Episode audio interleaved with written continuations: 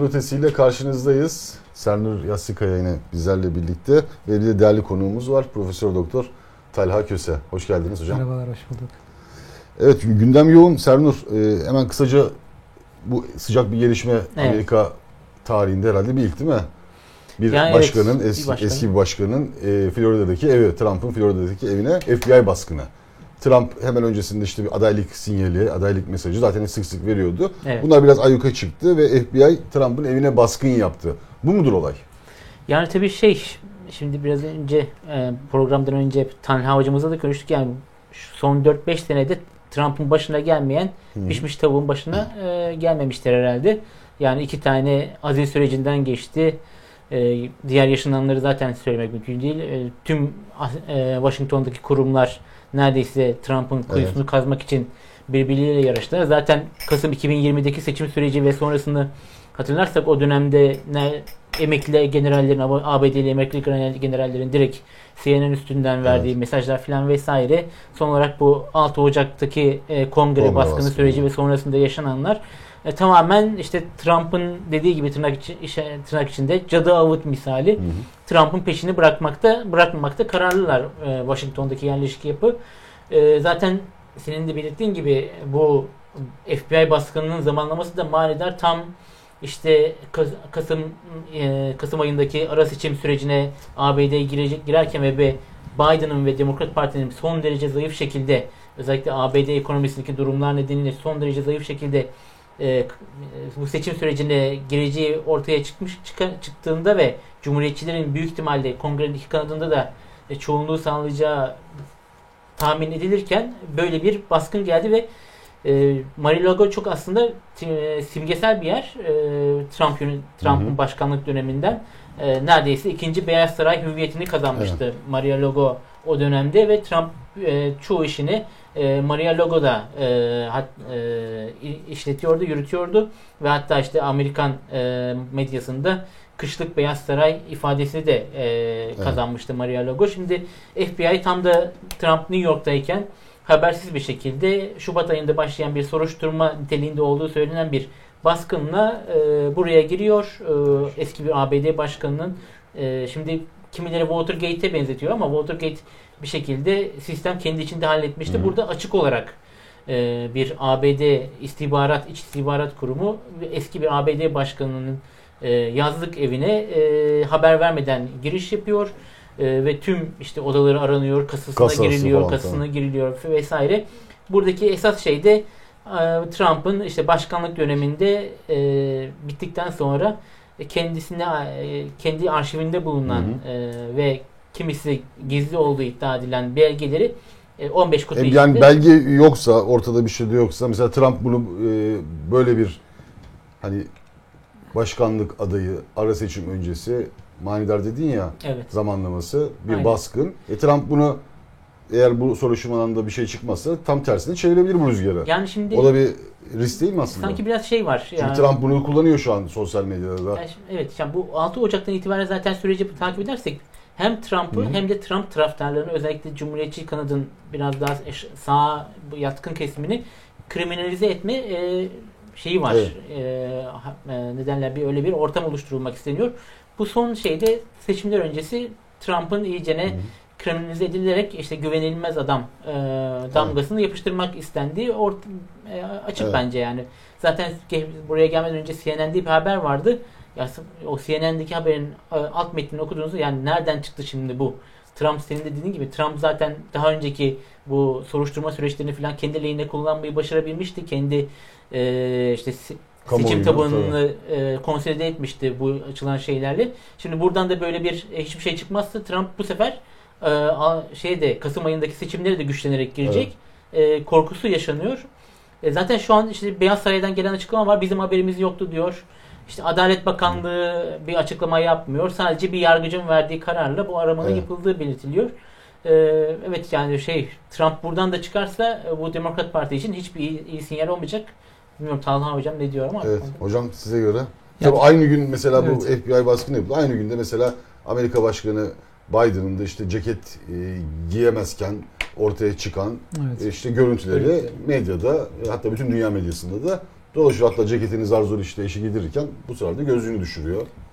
Evet, yani o e, görüntülerin tabii sızması Amerikalıların aslında çok istediği bir tarzdaki bir şey değil. Yani orada sanki bir e, planlı bir şey gibi görünüyor. Başkanı normalde çok göstermezler. Hatta e, başkanın toplumla etkileştiği ortamlardaki seçtiği, hani oradaki hani çocuklara e, işte palyaçoluk yapan hı hı. oradaki kişilerin bile e, gizli servis tarafından evet. belirlendiğini o, biliyoruz. Böylesi bir ortamda yani, tavşan Evet evet. Tavşan, evet. Yani böylesi bir ortamda e, Ama şimdi, bunu çok servis ediyor. Yani mesela servis ediyor derken çok kamuoyuna yansıyor. Kameralara çok yansıyor işte. Uçak evet. merdivenlerinden düşmesi ya da işte prompter yani, hiçbir şey olmasa bile işte prompter okurken evet, evet. E, şey dedi ya en son bir sonraki satıra, satıra geçin ya da evet. bir sonraki sayfaya mı geçin? Evet yani orada çok zayıf bir başkan profili çiziyor. Bir yandan da şunu görmek gerekiyor. Şimdi bir önceki seçimin dinamiği aslında Trump karşı bir e, bir kutuplaşma üzerinden gitti. Yani Trump karşıtı bir konsolidasyon. Dolayısıyla Biden'ın bir figür olarak çıkmasından ziyade establishment ve hı hı. bu Trump karşıtlarının bir arada gelmeleriyle ortaya çıkan bir durum ortaya çıktı. Şimdi burada acaba benzer bir kutuplaşma mı? Yani Trump'ın buna agresif bir tepki vermesi beklenenin dışında, yani rasyonel çerçevenin birazca daha dışında, hatta insanları sokağa döken tarzda bir tepki vermesi ve onun karşılığında da aslında bu Biden'dan çok memnun olmayıp Trump karşısında çaresiz kalan o demokrat liberal bloğun tekrar konsolide edilmesine yönelik bir hamlede olabilir. Dolayısıyla hani bir yandan hani Trump'a karşı yapılmış gibi görünmekle birlikte Trump'ın buna sert tepki vermesi ve karşı e, bunun karşılığında da karşı bloğun konsolide edilmesi. Çünkü karşı tarafta da şimdi demokratlarda e, Biden tekrar aday olacak mı? Yani bununla ilgili bir soru işareti var. Henüz bir evet. karar verilmiş evet. değil. Kamala Harris'in kimse pek şans tanımıyor şu aşamada. Ondan sonraki başkan adayına dair de hiçbir fikir e, oluşmamış durumda. Dolayısıyla böylesi bir kırılgan bir ortamda Kasım'a, Kasım döneminde seçimlere gidilmesi ve o Kasım dönemindeki seçimlerde o senatodaki ve temsilciler meclisindeki tablonun tam tersine dönüşmesi ve bununla birlikte de seçim sürecinin genel dinamiğinin ortaya çıkması aslında sanki demokratları biraz tedirgin etmiş gibi görünüyor. Establishment'ı da, yani bu müesses nizamı da tedirgin etmiş gibi görünüyor. Yani acaba hani Trump üzerinden tekrar bir kutuplaşma mı yaratmak hı hı. istiyorlar? Çünkü yani Cumhuriyetçilerde de başka adayların isimleri geçiyor. İşte Florida valisi DeSantis'in, hatta Mike Pence'in isimleri de geçiyor. Belki başka adaylar da vardır ama şu anda belirleyici, yani Trump aday olmasa bile Trump'ın adayı belirleyici aktör olacağına dair de bir yaklaşım var. Yani Amerika'da herkesin mutabık kaldığı bir konu var. Ya Trump aday olacak ya da Trump'ın belirlediği, gösterdiği, yani işaret yani. ettiği. Ya Trump ya Trumpizm yani. Evet. Yani ya da Trump'ın işaret ettiği, desteklediği aday e, başkan adayı olacak Cumhuriyetçiler diye genelde herkesin uzlaştığı bir şey var. Dolayısıyla hani Trump'ın acaba o belirleyici rolünü de kısıtlamaya yönelik bir hamle mi? Yani Trump'ın yanında duranı da kirletecek tarzda evet. bir format, formata mı sokmaya çalışıyorlar? Evet. Bunu anlamak zor. Yani gerçekten hani Washington'ın dehlizlerinde neler planlanıyor bunları bilmek zor. Ama ben açıkçası bu durumun Trump'ın işine yarayabileceğini düşünüyorum. Çünkü hep en, en baştan beri kendisine ha- haksızlık yapıldığını, seçimlerin işte hileyle e, ka- kaybedildiğini, işte zaten dört senelik başkanlık döneminde işte görevden alma ile ilgili davalarla uğraştığını, şimdi de daha adaylık söz konusu olmadan bile bu tarz e, şeylere maruz kalması aslında bir ölçüde Trump'ın işine yarayacaktır. Ama bununla ne murad ediliyor? Bunu şu aşamada kestirmek evet, biraz zor. zor. Sernur, şimdi sen Soçi'deydin, Cumhurbaşkanı Soçi ziyaretinde. Sen de takip ettin. Evet. Böyle kabataslak özetleyecek olursak Türkiye Rusya ile yakın ilişkilerini devam ettiriyor. Evet. Hatta bazı noktalarda da arttırıyor. Ee, Rusya dünyadan neredeyse batı tarafından tamamen izole edilmiş durumda ve savaş halinde olan bir ülke. Ee, bu bunun yansıması, yani Türkiye-Rusya ilişkileri iyi. Türkiye batı ilişkilerine nasıl yansır? Tabii barış diplomasisini yürüten taraf, tek güvenilir e, aktör orada Türkiye. Tahıl krizi vardı. Onu da çözen ülke Türkiye olmuştu. Enerji krizi evet. yaşıyor. Onu da yine çözecek olan tek aktör yine burada e, Türkiye. Bunlara rağmen Batı, sen e, bizim izole ettiğimiz Rusya'yla e, bu kadar yakın olamazsın diye reaksiyon gösterebilir mi? Ya şimdi bir kere hangi Batı diye sormak lazım. Bir Atlantik'in e, işte Amerika Birleşik Devletleri diyelim bir tarafta evet, ve İngiltere diyelim okuyalım. Bir, bir taraf bir de Avrupa Birliği diyelim. Avrupa Avrupa'sı evet. var. Şimdi bunların ikisinin aslında evet. e, farklı beklentileri var. Şimdi burada esas kriz halinde olan Batı dediğimiz evet. alanda esas kriz durumunda olanlar kıta Avrupası, yani Almanya, Fransa, İtalya, İspanya vesaire gibi enerji ülkeler krizinde, gibi. Enerji krizinde, tahıl krizi. Yani Putin'le ne kadar kanka olursan, ne kadar dost olursan o bizi bağlamaz. E, yeter ki ben bu krizlerden kurtulayım, sen de beni kurtar Türkiye diyen bir Avrupa Birliği karşımıza evet, çıkıyor. Şimdi e, tahıl krizinin bir evet e, o tahılların oradan çıkartılma boyutu var. Bir de şöyle bir boyutu var. Göç, e, düzensiz göç boyutu var. Şimdi bu tahıl krizinin derinleştiğini düşünelim. Büyük ihtimalle hem Afrika'dan hem de Orta Doğu'dan ve Asya içlerinden yine bir büyük bir göç, düzensiz göç dalgası hı hı. Avrupa'ya doğru gelecekti. Yani bu kaçınılmazdı çünkü orada yüksek ihtimalle bu e, açlık krizinden dolayı hem iç savaşlar yaşanacaktı. Diğer taraftan da işte insanlar e, gıda, gıda kriziyle karşı karşıya oldukları için daha güvenli alanlara evet. yönelik yeniden yönelecekler. Yani bir nevi e, bu Suriye Savaşı sonrası ortaya çıkan manzaranın bir benzerini biz yeniden yaşayacaktık ve burada ilk dalga yine Avrupa'ya vuracaktı. Şimdi Türkiye burada e, hem Ukrayna hem Rusya arasında yaptığı E, kolaylaştırıcı rolle birlikte ve buğday e, tahıl krizini çözmesiyle Avrupa'yı çok büyük bir e, siyasi, sosyal ve ekonomik evet. krizden kurtarmış oldu. Dolayısıyla Avrupa Birliği için bu sorun değil. Evet. Türkiye-Rusya ilişkileri. Yani ne kadar sorun olsa da hani çok fazla önemseyecekleri bir sorun yani şöyle, olmaktan çıkıyor bir şekilde. Bir şey, ya ekran önünde belki evet. tepki gösteriyorlar peki ama Amerika, alttan altı. Peki Amerika için? Şimdi Amerika için ise bu aslında şey... E, Amerika'nın e, gösterdiği çözümün ötesinde farklı bir çözüm olduğunu da Türkiye göstermiş oldu. Yani hı. diplomasiye şans verildiği zaman Ukrayna ile ve Rusya arasında e, pekala çözümle ulaşabileceğini Türkiye e, evet. ortaya koyduğu tığ e, çöz, e, evet. diplomasisiyle ortaya koymuş oldu. Bu aslında e, Amerika'nın e, Amerika yani Amerika'dan başka seçeneklerin de olabileceğini gösterdi dünyaya. Yani Ukrayna Savaşı'nın aslında bu kadar da uzamak zorunda olmadığını, evet. tarafların bir şekilde masaya geldiğinde ve e, beklentileri karşılandığında aslında iki tarafın da rasyonel olarak davranabileceğini ve bir çözüm yolunun açılabileceğini gösterdi. E, aslında Sayın Cumhurbaşkanı biz bu, burada yaptığımız programlarda çok bahsettik. Yani şu an dünyadaki en tecrübeli liderlerin hı hı. ilk üçünden birisi herhalde. E, yirmi yıldır e, Türkiye'yi yönetiyor. Dünyada, dünyadaki evet. diplomasinin e, işleyişine hakim, konulara hakim. E, zaten belki de Avrupa'nın şu an en sıkıntısını çektiği en büyük konu bu. Yani Lider. liderlik eksikliği. Hı. Burada Sayın Cumhurbaşkanı bunu da dolduruyor. Çünkü işte Macron'un, işte Scholz'un filan e, Moskova seferleri hepimizin aklında ve oradan elleri bomboş dönmüşlerdi.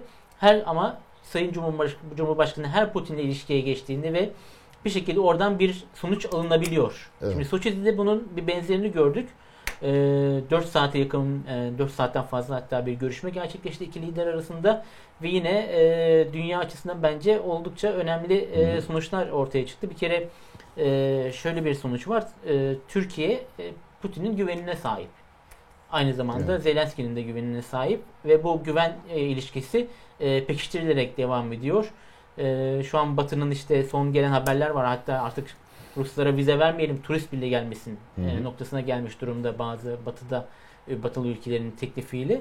E, burada Türkiye e, dünyanın aslında hani diyoruz ya istikrar sağlayan ülke.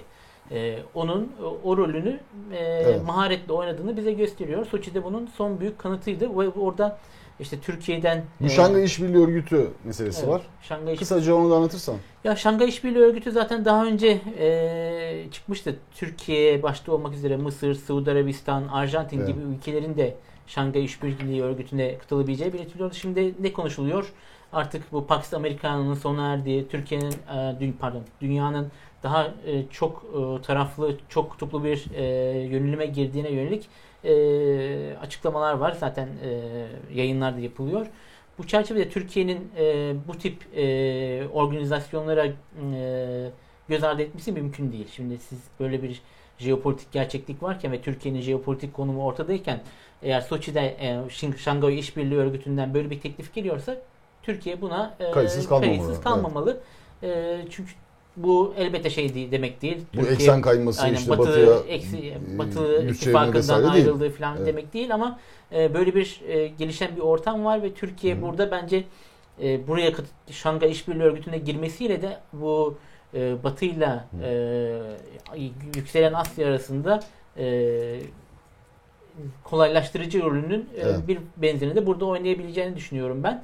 E, ki e, Türkiye aynı zamanda bir Asya ülkesi ve orada olması e, gayet normal. Gayet normal. E, Talha Hocam, şimdi Fırat'ın doğusu, Fırat'ın batısı. Doğuda işte İdlib meselesi Hı. var. E, terör, yani e, bize terör unsuru olarak oradan Fırat Kalkanı'na sızan Tel Rifat'tan vesaire P Y D unsurlarının olduğunu görüyoruz. Ama onları biz orada e, evet. başımızın çaresine bakabiliyoruz. Öte taraftan orada aktörler Rusya ve Türkiye. E, Batı tarafındaysa e, Rusya'da var, Amerika daha çok var ve P K K, P Y D orada e, daha fazlasıyla işgalci durumda. Şimdi bu Soçi zirvesinden sonra Cumhurbaşkanı Erdoğan e, güvenlik kuşağını, parçalarını birleştireceğiz dedi. Evet. Sonrasında Milli Savunma Bakanı Hulusi Akar da e, yine benzer şekilde son halka e, ifadesini kullandı. Son halkayı da tamamlayacağız dedi. Şimdi buradan ben açıkçası Suriye meselesini de takip ediyoruz iki bin on birden beri. iki bin on altıdan itibaren de bu operasyonlarımızı takip ediyoruz. Bu son halkanın konusundan ve Cumhurbaşkanı'nın güvenlik kuşaklarını birleştirme konusundan ben şunu anlıyorum. E, Fırat'ın e, batı tarafında, yani nehrin öbür kıyısına itibaren bazı noktalar vardı işte. Aynen hı hı. Arap. Hı hı. E, arada kaldı mesela, işte P K K'da kaldı. Sonra orada Ruslar gitti, Amerikalılar çıkmışlardı. E, ama uzunca bir hat orası. Ve orada iki nokta e, Türkiye'nin desteklediği Suriyeli muhaliflerin elinde arada boşluklar var. O puzzle'ın parçalarını kastediyor zannedersek Cumhurbaşkanı Erdoğan. Bu Soçi zirvesinden sonra ve olumlu geçen bir zirveden sonra bu açıklamaların yapılması bize şunu mu anlatıyor aslında? Yani Rusya İdlib konusunu bir şekilde biz aramızda hallederiz. Astana süreçleriyle ve halloldu da bir şekilde mutlaka halloldu. Hepsinde her problem çıkma ihtimalinde ya Soçi'de ya Tahran'da Astana formatlarında görüşüldüğünde o kanlı operasyon, kanlı saldırı ihtimalleri hep ortadan kalkmıştı. Türkiye orada başarılı bir iş yapıyor. Ruslar şöyle mi diyor? Yani Fırat'ın doğusunu biz aramızda hallediyoruz. Yani Batı konusunda e, evet anlaşabiliriz ya da uzlaşabiliriz. Hani size orada engel e, teşkil etmeyiz. Buraya operasyon yapılabilir noktasında bir mesaj var mıdır size göre Moskova'da? Evet, yani Moskova'dan aslında verilen en net mesaj e, yani Fırat'ın batı kısmındaki bölgeyi rejimle anlaşarak halledin aranızda. Dolayısıyla illaki askeri olarak oraya girmenize gerek yok. Yani Rusya'nın vermek istediği mesaj o. Orada da biz size yardımcı oluruz diyor. Şimdi tabii arada bir diplomatik temas sağlanmadığı için e, tabii ki diploma, e, istihbaratlar arasında bir koordinasyon, ara ara e, görüşmeler var ama o bölgenin tam olarak tamamen nasıl e, yani terörden arındırılacağına dair ortak bir çerçeve oluşmuş değil. Dolayısıyla yani aslında orada... İki ihtimal yok. Yani ya Fırat Kalkanı tarzında evet. askeri bir harekat ya da dediğiniz gibi Ee, o bölgelerin rejime bırakılması. Evet, yani aslında Rusya'nın söylemek istediği o. Yani aranızda anlaşın. Yani bu zaten Adana mutabakatı da vardı. Onu belki genişletirsiniz. Ama bu tabii ki Türkiye ile rejim arasındaki güven inşasını gerektiren bir durum. E, istihbaratlar görüşüyor. E, tabii, ama sadece söylüyor. istihbarat düzeyinde o, olabilecek bir şey değil. Orada tabii başka bir aktör de var. İran da var. Yani Hı. İran hiçbir şekilde oraya Türkiye'nin nüfuz etmesini istemiyor. O yüzden e, tamam önerileri önemli. Ee, yani oradaki öneriyle birlikte e, tekrar Rusya ile Türkiye'yi karşı karşıya getirecek bir e, çerçeve ortaya çıkmaz. O açıdan iyi e, ve Rusya da aslında Türkiye ile bir gerilim istemiyor. Yani çünkü e, hava e, açısından, hava koridoru açısından, e, ticari koridor açısından Türkiye'ye ihtiyacı var. Dolayısıyla herhangi bir şekilde Suriye nedenli olarak hmm. Türkiye ile Rusya'nın karşı karşıya gelmesini sağlayabilecek bir ortam istemiyor. Şimdi oradaki provokasyonlardan da korkuyor olabilir. Yani sonuçta oraya İran'ın kontrol ettiği bazı milis güçleri var. Onlar sahada Türkiye'nin gelmek istemediğini net bir şekilde söylediler. Evet. Yani Tahran'da e, ortaya çıkan en ciddi mesaj oydu. Evet. Yani aslında e, oradaki dini lideri şunu söyledi: gelmeyin, gelirseniz Karşılık, evet. karşılık vereceğiz dedi. Dolayısıyla böyle bir risk de söz konusu olduğu bir ortamda Türkiye'nin sahaya girmesi ister istemez yani Rusya ile Türkiye'yi, rejimle Türkiye'yi karşı karşıya getirebilir. Öyle bir risk istemiyor Ruslar. Biz hallederiz gerekirse, işte rejimi ikna ederiz gerekirse. O tarz, sanırım o tarz mesajlar verildi. Tabii ki Fırat'ın doğusuna yönelik olarak Amerika'nın kontrol ettiği bölgeyle ilgili hala muğlaklık devam ediyor. Ama Amerikalılar da şunu söylüyorlar: yani biz burada e, örgütün Türkiye sınırına saldırmasını engelleyeceğiz. Yani engelliyor olabilirler ama oradaki o oluşturmaya çalıştıkları garnizon devletini ortadan kaldırmıyor. Dolayısıyla Amerikalılar da böyle mesaj veriyor. Yani ikisine de güvenemez aslında Türkiye. Yani evet. Ne Amerika'nın verdiği e, işte çözüm ne de Rusya'nın önerdiği çözüme güvenmek kolay değil.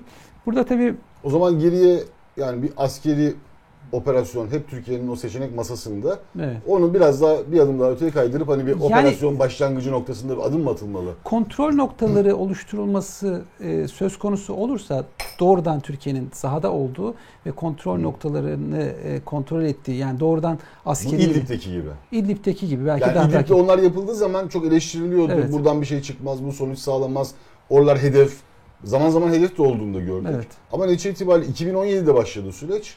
Yani beş yıldır tam böyle takır takır işliyor diyemeyiz belki ama savaş ortamında ve çoklu aktörlerin ve evet. terör örgütlerinin e, bulunduğu bir ortamda yine de iyi işliyor sanki, öyle değil mi? Evet evet işliyor ama orada risk şu, yani rejim ne ölçüde İran'a bağlı e, milisleri oradan dışlayabilecek veya Hı. rejimin İran'a bağlı milisler ve gruplar üzerinde bir etkisi var mı? Burada bir risk var. Yani Rusya evet. şunu diyor, rejimin biz size saldırmasını engelleriz ama... Rejim Bilmiyorum. orada kendi başına hareket edebilir mi? İran'dan hariç oradaki aktörler hani operasyon çekerler mi? Bunu buna tam olarak güvenmiyoruz. Dolayısıyla Rusya bir güvence veriyor aslında. Hatta gerilim artmasın diye bir şey söylüyor ama oradaki tek aktör Rusya değil, Türkiye değil. Bir yandan da İran aktörü var. Bir yandan da biz zaman zaman şunu görüyoruz. İşlerine geldiğinde Amerika ile İran'da çalışabiliyorlar. Yani evet. Irak'taki bütün çerçeveyi Amerika ile Irak oluşturdu. E, Amerika ile İran oluşturdu. Evet. E şimdi e, Viyana'daki e, durumdan e, İran'la anlaşma ihtimaline dair de sinyaller geliyor. Şimdi yani Amerika'nın aslında Ee, yani İran'la anlaşarak Suriye'yi e, İran'a te- teslim ettiğini biliyoruz bu e, ortak hmm. anlaşmayla birlikte. Dolayısıyla yani işler dönüştüğünde yani Türkiye ile Rusya çalışmaya başladığında Amerika'nın da özel, Suriye veya e, Irak özelinde İran'la çalışmayacağına dair bir garanti yok maalesef. Evet. Hani karşı karşıya gibi görünseler bile biz Demokratlar döneminde, Obama döneminde Amerika ile evet. hatta e, yani Bush döneminde bile Irak özelinde Amerika ile İran'ın ne kadar yakından evet. çalıştığını evet. biliyoruz. Yani Maliki formülü, birçok formül e, aslında e, şu anda oluşmuyor. Çok karışık bir e, fotoğraf evet, çok... çıktı ortaya ama zaten o fotoğraf da öyle gerçekten. Öyle. Çok, hatta ben yani İran'la Amerika evet, anlaşıyorlar. Evet. E, Maliki şunu, tarzı tam, bir şey koyuyor. Şunu eklemekte fayda var sanki. Tam burada İsrail'in Gazze'ye yönelik saldırıları. Hı. Yani çoluk çocuk demediler, katlettiler. İsrail'de e, işte bir seçim sürecine gidilecek tekrar. E, tam bu ortamda. Ve hedef İran aslında orada. Yani Gazze'den evet. roketleri atan İslami Cihat. İslami Cihat evet doğru. Ee, ve ateşkes de İslami Cihat üzerinden yapıldı. Hı. İslami Cihat demek bir bakıma da İran demek. Evet. Çünkü çok İran yanlısı bir örgütten bahsediyoruz. Ee, şimdi mesela İsrail'in şu anki başbakanı e, Lapid'in de açıklaması var. Gerekirse İran'ı da vururuz. Yani Gazze'den sonra gerekirse İran'a da vururuz diye de bir açıklaması var. He, ben ona derim ki yani senin mesela İran'sa o zaman git gerçekten İran'ı vur, Gazze'yi vurma. Gazze'yi rahat evet. bırak. Ee, o vurur mu vurmaz mı ayrı. Ama tam bu denklemde İsrail-İran gerginliğini, Gazze üzerinden yaşanan bu gerginliği, tabii sadece İran değil yani burada olan Filistin evet. oluyor. Onu mutlaka belirtmekte fayda var. E, ama gerginliğin tepeden baktığı zaman da İsrail diyor ki benim derdim İran'la burada. Bunu nereye sığdırabiliriz? Ya orada tabii çok karmaşık şimdi e, o denklem içerisinde şimdi Hamas'ın bir ölçüde diplomatik açıdan daha fazla siyasi sürece angaje olduğu bir dönemden bahsediyoruz. Bu sefer de daha operasyonel güç olarak İslami Cihat öne evet. çıkıyor. Şimdi orada siz İslami Cihad'ı hedef alıp vurduğunuz zaman İsrail olarak onu ön plana çıkartıyorsunuz. Evet. Ve İran'ı aslında karşınıza alarak bir ölçüde e, Filistin şeyinde, Filistin denkleminde o aktörü ön plana çıkarıyorsunuz. Dolayısıyla yani Hamas tam böyle aslında anlaşmaya uygun bir formata gelirken bir yandan diğer aktörü güçten güçlendirdikleri bir durum var. Yani aslında evet. İsrail askeri olarak kimi hedef alırsa evet. e, Filistin denkleminde o güçleniyor.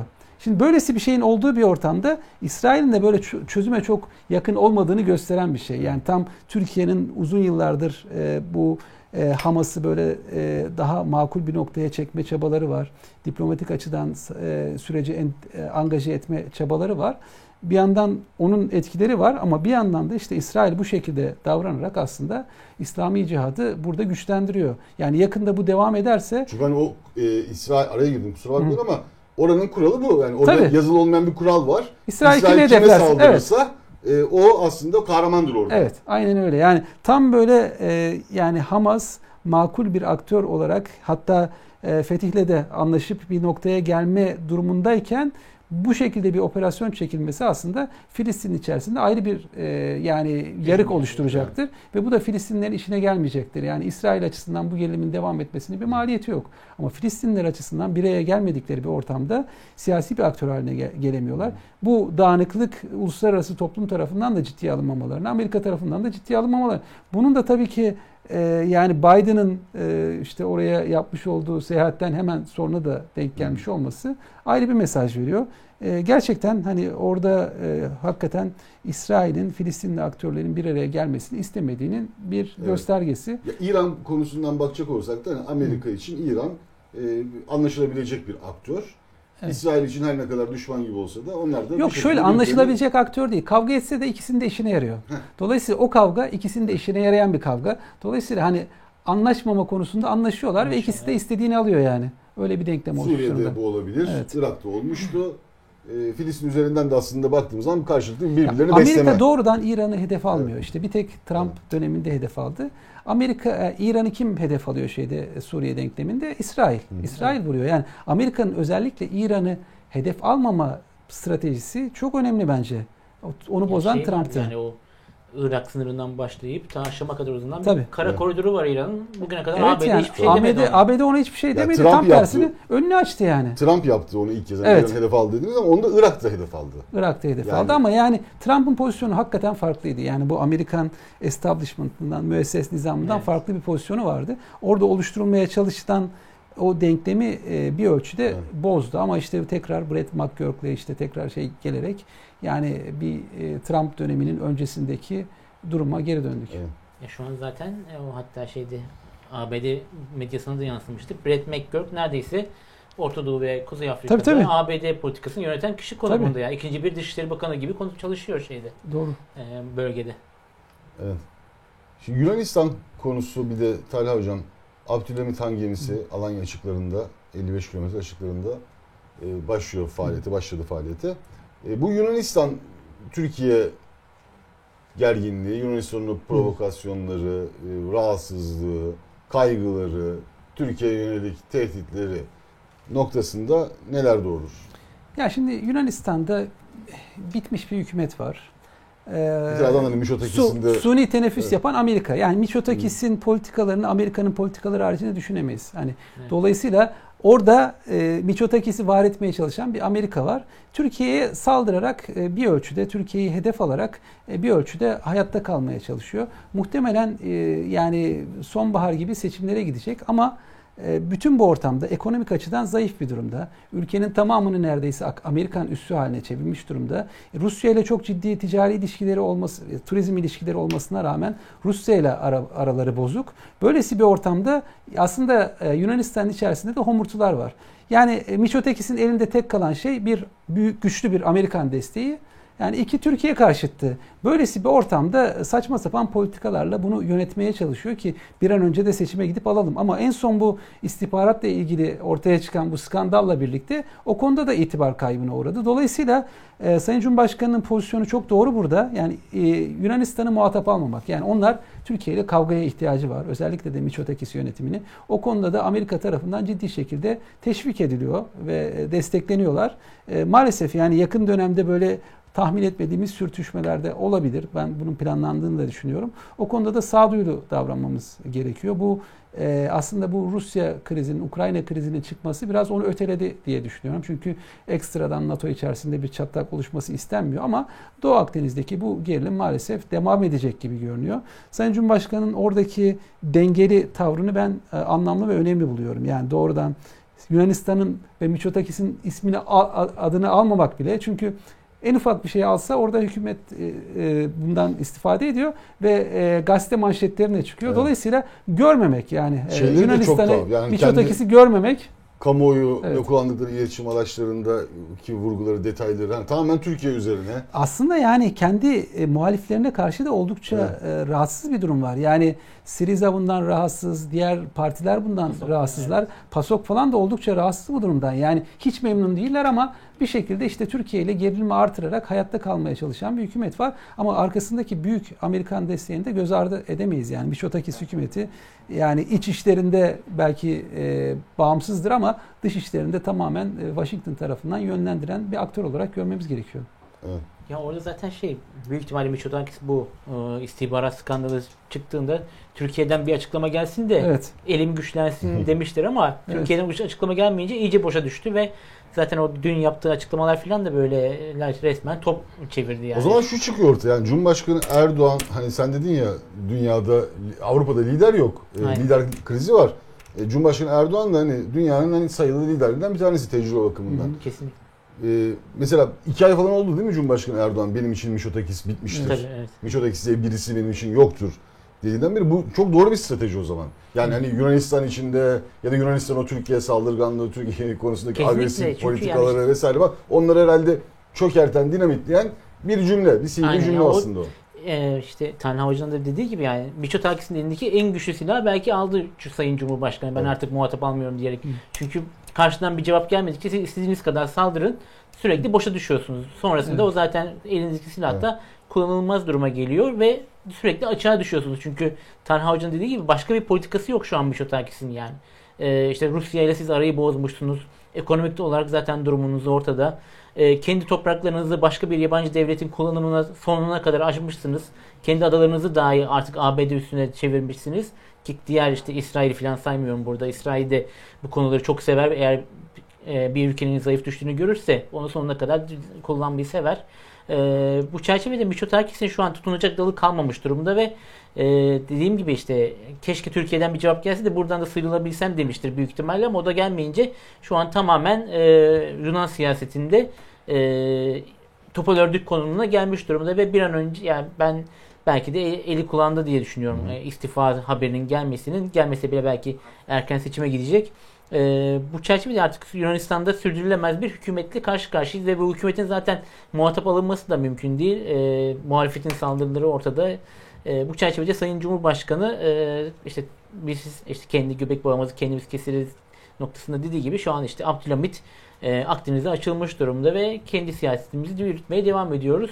Ve işte işte Karadeniz'de, Akdeniz'de, Ege'de Türkiye tüm evet. ulusal çıkarlarını e, e, tamamen savunu e, her şekilde savunuyor ve bunun karşısında Yunanistan'ın taciz yapabildiği sürekli A B D'ni ortaya koymak ve A B D'nin aldığı destekle Türkiye'ye karşı çıkabilmek. Şeyi de biraz kaybetti. Yani bir Rusya ile olan bir evet. ilişkisi vardı, bir evet, irtibatı o. vardı. Onu da kaybetti. Yani Yunan yani. siyasetinde bir denge vardı. Moskova, Washington evet. ve Brüksel hattında bir denge vardı. Denge var, evet. Şimdi oradan tamamen dengeyi kaybettiler. Moskova tamamen karşı tarafa attılar. Hı-hı. Brüksel'in de etkisi artık eskisi kadar kalmadı. Tamamen Washington'a tutunan bir hükümetten bahsediyoruz. Bu Yunan iç siyasetini de eleştiren bir nokta. Yani bu üç dengeyi kaybettiğinizde Yunan siyasetinde adım atma şansınız kalmıyor. İşte evet. e, Türkiye'nin aslında bu e, yani petrol arama e, kararını Türkiye kıyılarına yakın bir yerde yapma tercihinin de bununla ilgili olduğu kanaatindeyim ben. Yani yine geri, bir gerilim ortaya çıkabilecek bir durum olursa Yunanistan'ın işine yarayacak. Evet. İşte Avrupa'yı bu konuda mobilize edecek.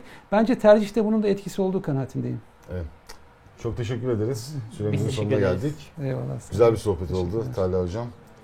Ve sınır ötesini bu haftalıkta noktalıyoruz. Haftaya yine karşınızda olmak dileğiyle. Hoşça kalın.